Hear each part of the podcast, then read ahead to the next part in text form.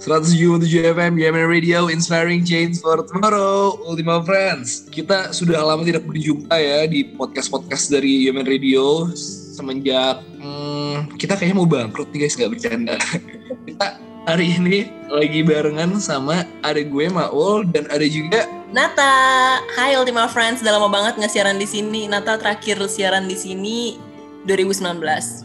Jadi ini a fresh start gitu ya.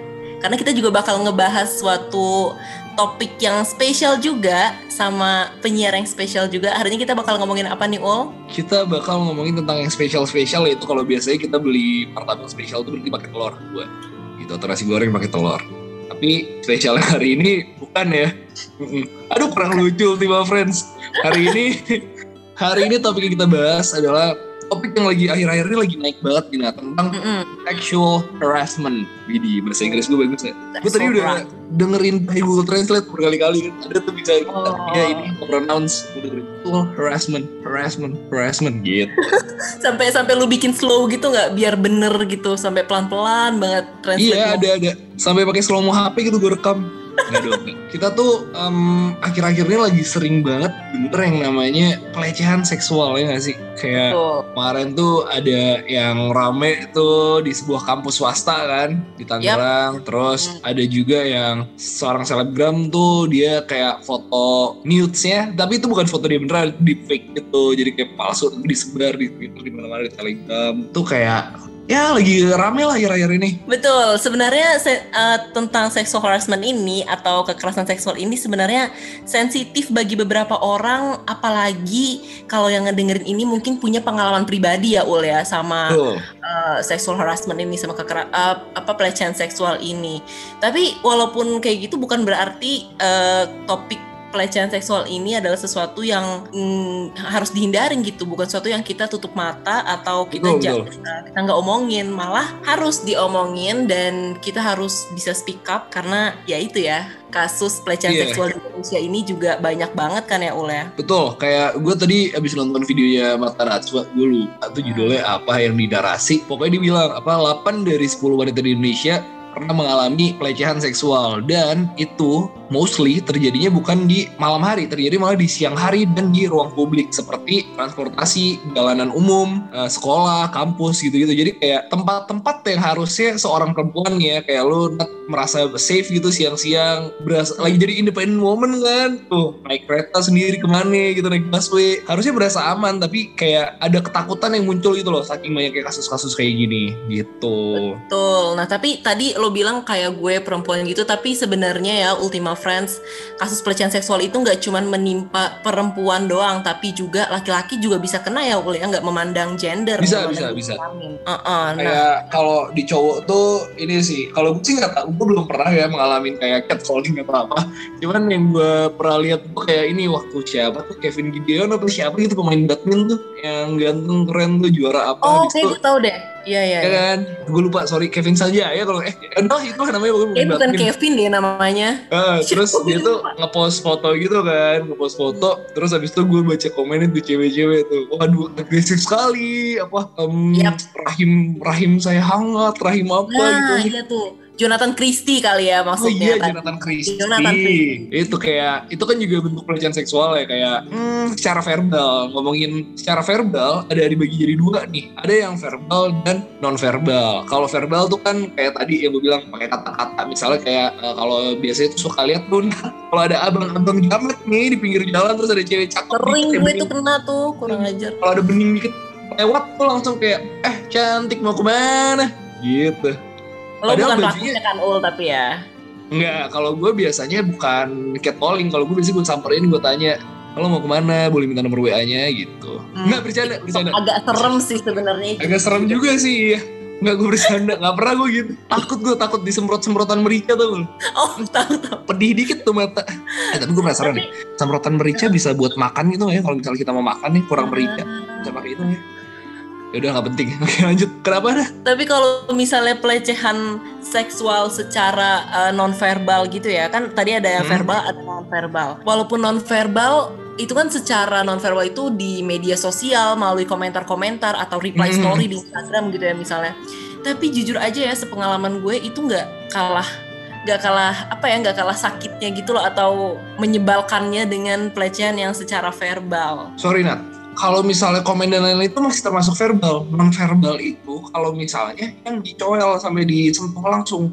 Oh, sorry Jadi- sorry maksud gue tadi secara tidak langsung berarti sorry. Oh iya betul, verbal tapi tidak langsung kan melalui komen gitu. Iya itu. Dan ada lagi tetap aja ya kayak misalnya bukan langsung calling apa apa di komen tuh tetap aja bacain komen gitu risih nggak sih lo jadi cewek. Betul, yang nah terutama ketika gue ngelihat yang komen itu tuh temen laki-laki gue sendiri gitu. Jadi ada perasaan kayak di satu sisi dia temen gue, di satu sisi kata-kata dia gue nggak suka gitu. Jadi Iya. gue bingung nanggepinnya apakah gue harus nanggepin secara tersinggung atau bercandaan juga gitu. Itu sih yang bikin dilemanya ya pasti ya. Bener-bener karena kadang tuh eh, apa ya kita cowok-cowok mungkin juga suka nggak sadar kadang komen apa komen apa tuh kita mikir kayak ala bercanda doang temen gue cuman kan nggak semua orang bisa nganggepnya kayak gitu juga terimanya seperti yang kita mau gitu loh. Kan persepsi orang akan suatu kata-kata bisa berbeda gitu loh. Terus em, ngomongin yang non verbal kalau non verbal ini serem nih kayak di kereta tuh paling sering kan debat-debatan untuk KRL yang berangkat kerja atau pulang kerja kan nempel-nempel semua kan berdiri tuh nah itu Oh. biasanya suka kayak digesek-gesekin gitu tuh yang hal-hal kayak gitu lah banyak terjadi gue juga geli sih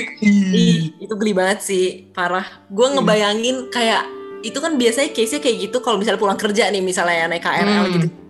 Itu kayak pulang kerja udah capek terus ngeliat orang di belakang tingkahnya begitu itu hmm, pengen meledak tuh pasti rasanya tapi nggak tahu mau ngapain juga gitu karena di posisi itu si korbannya ini juga pasti susah untuk eh, teriak atau melakukan tindakan Betul. gitu. Iya, balik lagi karena uh, menurut gua hal-hal kayak gini susah untuk selesai benar-benar selesai ya dalam di Indonesia karena yang pertama tuh sex education di Indonesia nggak ada ya nggak sih? Gua, gua di sekolah gua sih dari zaman gua sekolah SD sampai SMA nggak ada sex education sih.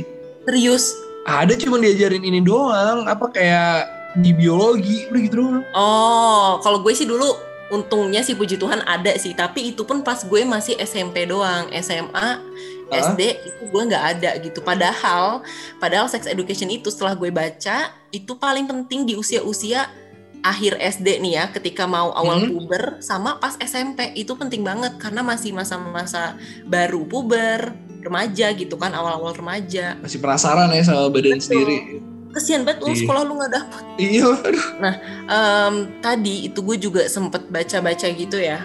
Sebenarnya Hmm. menurut lo sendiri dulu deh, se- apa sebelum masuk ke hasil yang gue baca gitu, menurut lo sendiri kenapa sih sex education di Indonesia itu ah, enggak enggak bukan sex education. Kenapa ngomongin seks di Indonesia itu masih jarang, masih dianggap tabu? Menurut lo sendiri kenapa lo? Karena apa ya? Menurut gua karena budaya kita sebagai orang timur ya, budaya yang kayak gini deh lu waktu kecil aja nih Nat, kalau misalnya nonton film cuma ciuman nih nggak usah ngapa-ngapain nggak usah sampai ngapa-ngapain cuma ciuman aja lu tutup mata atau ditutupin mata sama orang tua atau lu kayak pura-pura nggak lihat gitu pura-pura Ya, ya, ya betul betul. Ih, kalau Iya. nonton sama orang tua tuh langsung nervous gitu loh. asli gue pernah nonton sama nyokap gue gue nonton Game of Thrones buat Ultima Friends yang nonton Game of Thrones lu tahu itu adegan macem-macem sebanyak apa? Jadi gue kayak panik gitu kan aduh ini lagi. Gue pura-pura ke toilet pura-pura main HP pura-pura telepon temen. Gitu-gitu. Terus sama selain itu juga apa ya menurut gue hmm, terlalu banyak yang disensor ya di Indo. Mm. agak lebay soalnya. Kayak gue pernah nonton sebuah kartun ada kartun nih ini kartun ya bukan manusia beneran disensor dong. Jadi kartun itu kayak punya payudara ya mohon maaf itu disensor gitu. Gue kayak heran aja ini kenapa bro? Bahkan ini loh di candi di Indonesia aja ya, salah satu candi yang terbesar di Indonesia yang dibanggakan sebagai tujuh keajaiban dunia aja, itu ketika shoot di shoot dimasukin ke TV, bagian potongannya itu tuh disensor dadanya Oh, gitu. iya? Dan- Hmm, iya, oh, lu gak tahu ya. Jadi uh, Maul dan Ultima Friends gue waktu itu pernah ngeliat satu scene di TV berita deh kayaknya. Jadi uh, ketika nge-shoot uh, gambar apa ya uh, ukiran candinya ini memang uh, cewek perempuan dengan ya punya payudara juga perempuan gitu ya. iya betul Dan itu disensor gitu, diblurin gitu. Padahal itu kan batu gitu loh candi gitu.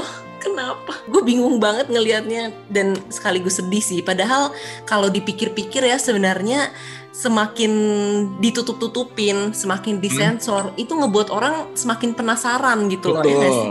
betul betul betul Hmm. apalagi cowok-cowok ya kayak gue sendiri juga penasaran sekali kan anaknya jadi kayak kalau misalnya gitu jadi pengen cari tahu sendiri dan ya untungnya Iya. sih gue nggak pernah melakukan cara yang salah ya maksudnya kayak nggak pernah melecehkan sampai melecehkan orang lain untungnya tapi kan banyak juga orang yang ya gitu deh kejadian kan akhirnya ah, ngomongin masalah korban pelecehan seksual ya lu lu sorry nih lu sendiri pernah nggak ngalamin pelecehan seksual Gue sendiri kalau Ultima Friends udah nonton IGTV-nya kita yang terbaru ya saat kita ngomongin Hmm. podcast ini, eh saat kita berbicara podcast ini itu IGTV terbaru kita. Gue jadi salah satu orang yang ngomong di situ, jadi gue bisa bilang kalau gue sendiri pernah mengalami pelecehan seksual beberapa kali, secara langsung ataupun gak langsung, verbal maupun- maupun non verbal juga gue pernah ngalamin. tapi itu ada yang bikin lu trauma nggak dari salah satu kejadian itu Nat? jujur aja sebenarnya itu bikin gue trauma tapi karena itu kejadian udah lama banget akhirnya sekarang ini gue udah mulai bisa menerima dan udah mulai apa ya udah mulai ya sembuh lah gitu ya. Karena itu kejadian udah lama banget jadi gue udah bisa cerita juga di IGTV itu. Jadi kalau diomongin trauma sih pas saat itu tentu saja gue trauma banget gue gak kasih tahu ke orang tua gue juga pas itu. Iya iya, itu juga tuh. Ini yang mau gue tekenin ya. Banyak eh, perempuan di Indonesia yang pas mengalami pelecehan seksual tuh nggak bisa ngomong gitu loh. Mereka takut untuk sikap malu dan kalau mau cerita ke orang tua malu ya kan. Kita tahu budaya Iya. kita sama orang tua tuh kayak gimana banget kan kayak ada batasan gitu kayak ada tembok terus sama temen takut dibully ya nggak? Ah, lu sih kayak gini terus juga kebiasaan orang Indonesia yang suka nyalain gue kemarin Dijudge gini ya. lah iya di judge itu kayak ya lu selalu sendiri pakai baju gitu aduh pakai daster Ah, salahnya pakai daster ya kan gimana terus ya gitu-gitu deh kayak kalau enggak kalau bukan nyalahin kompetitif tau nggak kompetitifnya orang Indo gimana oh iya iya Misalnya iya gini, kayak lu misalnya masih mending kayak gitu ya Iya itu dia. Kalau misalnya nih Nata cerita ke em, Feli gitu ada dia punya teman namanya Feli. Feli ini kurang baik orangnya. Terus dia cerita sama Feli, Fel, kamu tahu gak sih? Aku kemarin dipegang-pegang tahu sama si Aryo. Terus Feli bilang, lah lu mah masih mending dipegang-pegang mana aja coba punah doang kan gua diraba-raba pahanya gitu suka Mohon maaf, gitu ini bukan lomba gitu ya. Kenapa iya jadi kayak mohon maaf adu gitu Kenapa? nih? itu dia kenapa diadu. Terus ya ini sih gue lebih ke pengen ngasih saran nih Nat. Kalau menurut gue ya pas ada orang em, mengalami pelecehan seksual, kita tuh pas mereka cerita. Ya udah dengerin aja. Terus beri Dukungan ya. dukungan gitu support. Jangan di malah digituin ya kan? Terus juga lu percaya? Jangan nggak percaya. Ah masa sih nggak mungkin nih paling lu yang begini lu bikin bikin cerita lu. Jangan gitu percaya aja. Soalnya kayak kemarin tuh sempat kan ada salah satu em, penyiar radio kondang apalagi Oh, iya, iya. youtuber terus apa juga. Terus dia ngapain kan? Banyak yang banyak juga sih yang percaya cuman banyak juga yang nggak percaya kalau dia ngelakuin itu kan.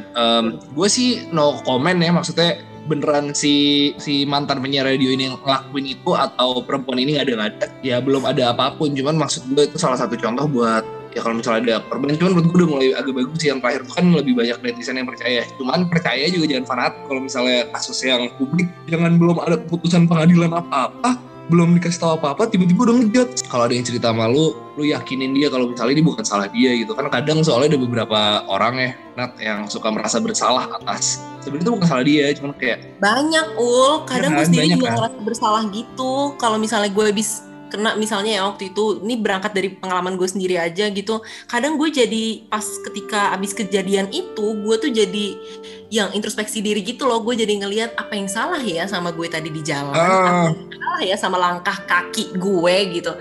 Apakah gue jalan aja di depan mereka tuh salah gitu kan? Kayaknya enggak ah, gitu kan. Iya, terus juga selanjutnya hormati privasinya. Jadi misalnya kalau misalnya salah satu dari lu nih Ultima Friends ada yang beruntung buat jadi orang kepercayaan dari seorang korban pelecehan seksual, lu hormatin privasinya. Jangan lu ceritain ke teman-teman lu, lu sebar-sebarin aibnya. Nggak cool, Bro. Iya. belum lagi sikap itu aja sendiri tuh susah gitu ya. Jadi ketika Hmm. ini korbannya ini udah akhirnya berhasil membuka isi hatinya dan pikirannya dan cerita ke lo, harusnya lo maksudnya Ultima Friends kalau yang Hmm. Ultima Friends di sini kalau misalnya mendapat cerita dari temennya nih tentang pengalaman pelecehan seksualnya menjadi korban, harusnya diterima dan eh, jangan di apa ya, jangan disebarin betul banget tadi dihormatin privasinya karena untuk dia bisa speak up aja tuh udah suatu pencapaian gitu loh. Itu susah loh untuk speak up. ya kan? Betul. Sekarang kita berlanjut ke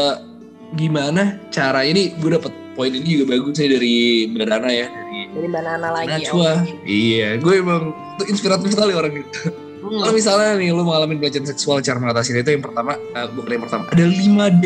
Hmm, apa tuh? Dudududududu, nggak bercanda. Oh. Eh, ditegur, dialihkan, dilaporkan, ditenangkan, dan direkam. Lo kalau misalnya ngalamin gitu ya, sekarang ini kan buka kamera dari HP gampang banget ya. Langsung aja lo buka HP lo rekam gini. Ntar orang pada takut kayak jangan jangan rekam, jangan rekam. Aja jadi deh. Gitu. Tapi banyak ya sekarang kita lihat di medsos maksudnya kayak rekaman pelecehan seksual di ini gitu ya. Maksudnya untuk jadi bukti gitu kan Betul, ya. betul, betul, betul. Kejadian itu ada gitu. Betul, itu dia juga karena ba- kayak kasus yang itu mantan radio kondang tuh sama ini kan nggak bisa dibuktiin juga, nggak bisa lanjut ke pengadilan juga karena nggak ada bukti Hmm. gitu. Iya Makanya sih lu mungkin kalau itu salah misalnya satu kesulitannya juga kali ya. betul, ketika mesti direkam, kalau nggak ada rekaman nggak ada bukti nggak ada apa gimana juga caranya tahu gitu loh. Pesan dari gue sih Hmm. kasus-kasus pelecehan seksual ini tuh bisa terjadi bener-bener di mana aja lu berada dan terjadi pada siapa aja mau lu bukan siapa-siapa mau lu sampai public figure siapa pun aja bisa terjadi Kalau dari gue, eh, kasus pelecehan seksual yang banyak terjadi pada perempuan itu setelah tadi dari Mbak Nana juga ya, gue juga nonton yang mau no- tonton Hmm. tadi, bahwa ternyata pakaian itu nggak menjadi pengaruh yang signifikan nih dengan pelecehan seksual itu sendiri. Bahkan mereka yang berpakaian rapi, sopan, bahkan tertutup aja tuh bisa jadi korban Tuh. dan nggak ngelihat, eh, nggak memandang siapa dia gitu ya, nggak memandang siapa dia, pakaiannya itu bisa jadi korban juga. Serem banget ya Ul ya? Iya, aja makanya. korban gitu. betul terakhir nih dari gue enak gue tambahin Hmm. buat cowok-cowok maupun cewek kita tuh saling respect aja gitu loh jadi eh, hargain dan belajar ngelihat satu sama lain tuh sebagai apa sebagai manusia selayaknya manusia memanusiakan manusia jangan ngelihat satu sama lain tuh sebagai objek gitu loh dengan lu bisa lebih ngehargain nih ngelihat semua orang itu selayaknya manusia sesungguhnya. Hal-hal kayak gini nih bakal nggak terjadi sering gitu loh. Jadi kayak semoga berkurang ya semoga tidak terjadi lagi Amin, apa pun ini. Last but not least gue mau minta maaf kalau ada salah kata. Dan semoga obrolan kita barusan bisa memberi pesan baik ya untuk Ultima Friends. Untuk lebih berhati-hati tentunya pertama berhati-hati karena di lingkungan kita ini di sekitar kita ini banyak banget orang-orang aneh yang kita nggak tahu nih isi kepala mereka tuh apa niatan jahat mereka itu apa gitu. Jadi mungkin jangan langsung percaya juga sama orang lebih menjaga diri dan yang kedua em, untuk para pelaku kali ya untuk para pelakunya juga mungkin cepet-cepet tobat kali ya Ul ya. Nggak ada pesan Setuju. lain selain cepet-cepet tobat. Oke Nata minta maaf juga kalau ada salah kata. Dan jangan lupa pantengin Instagram at Radio buat update dari kita. Dan yang udah kangen kita on air tunggu ya bentar lagi satu bulan lagi kita bakal segera on air. Bye Ultima Friends. Bye Ultra friends. See you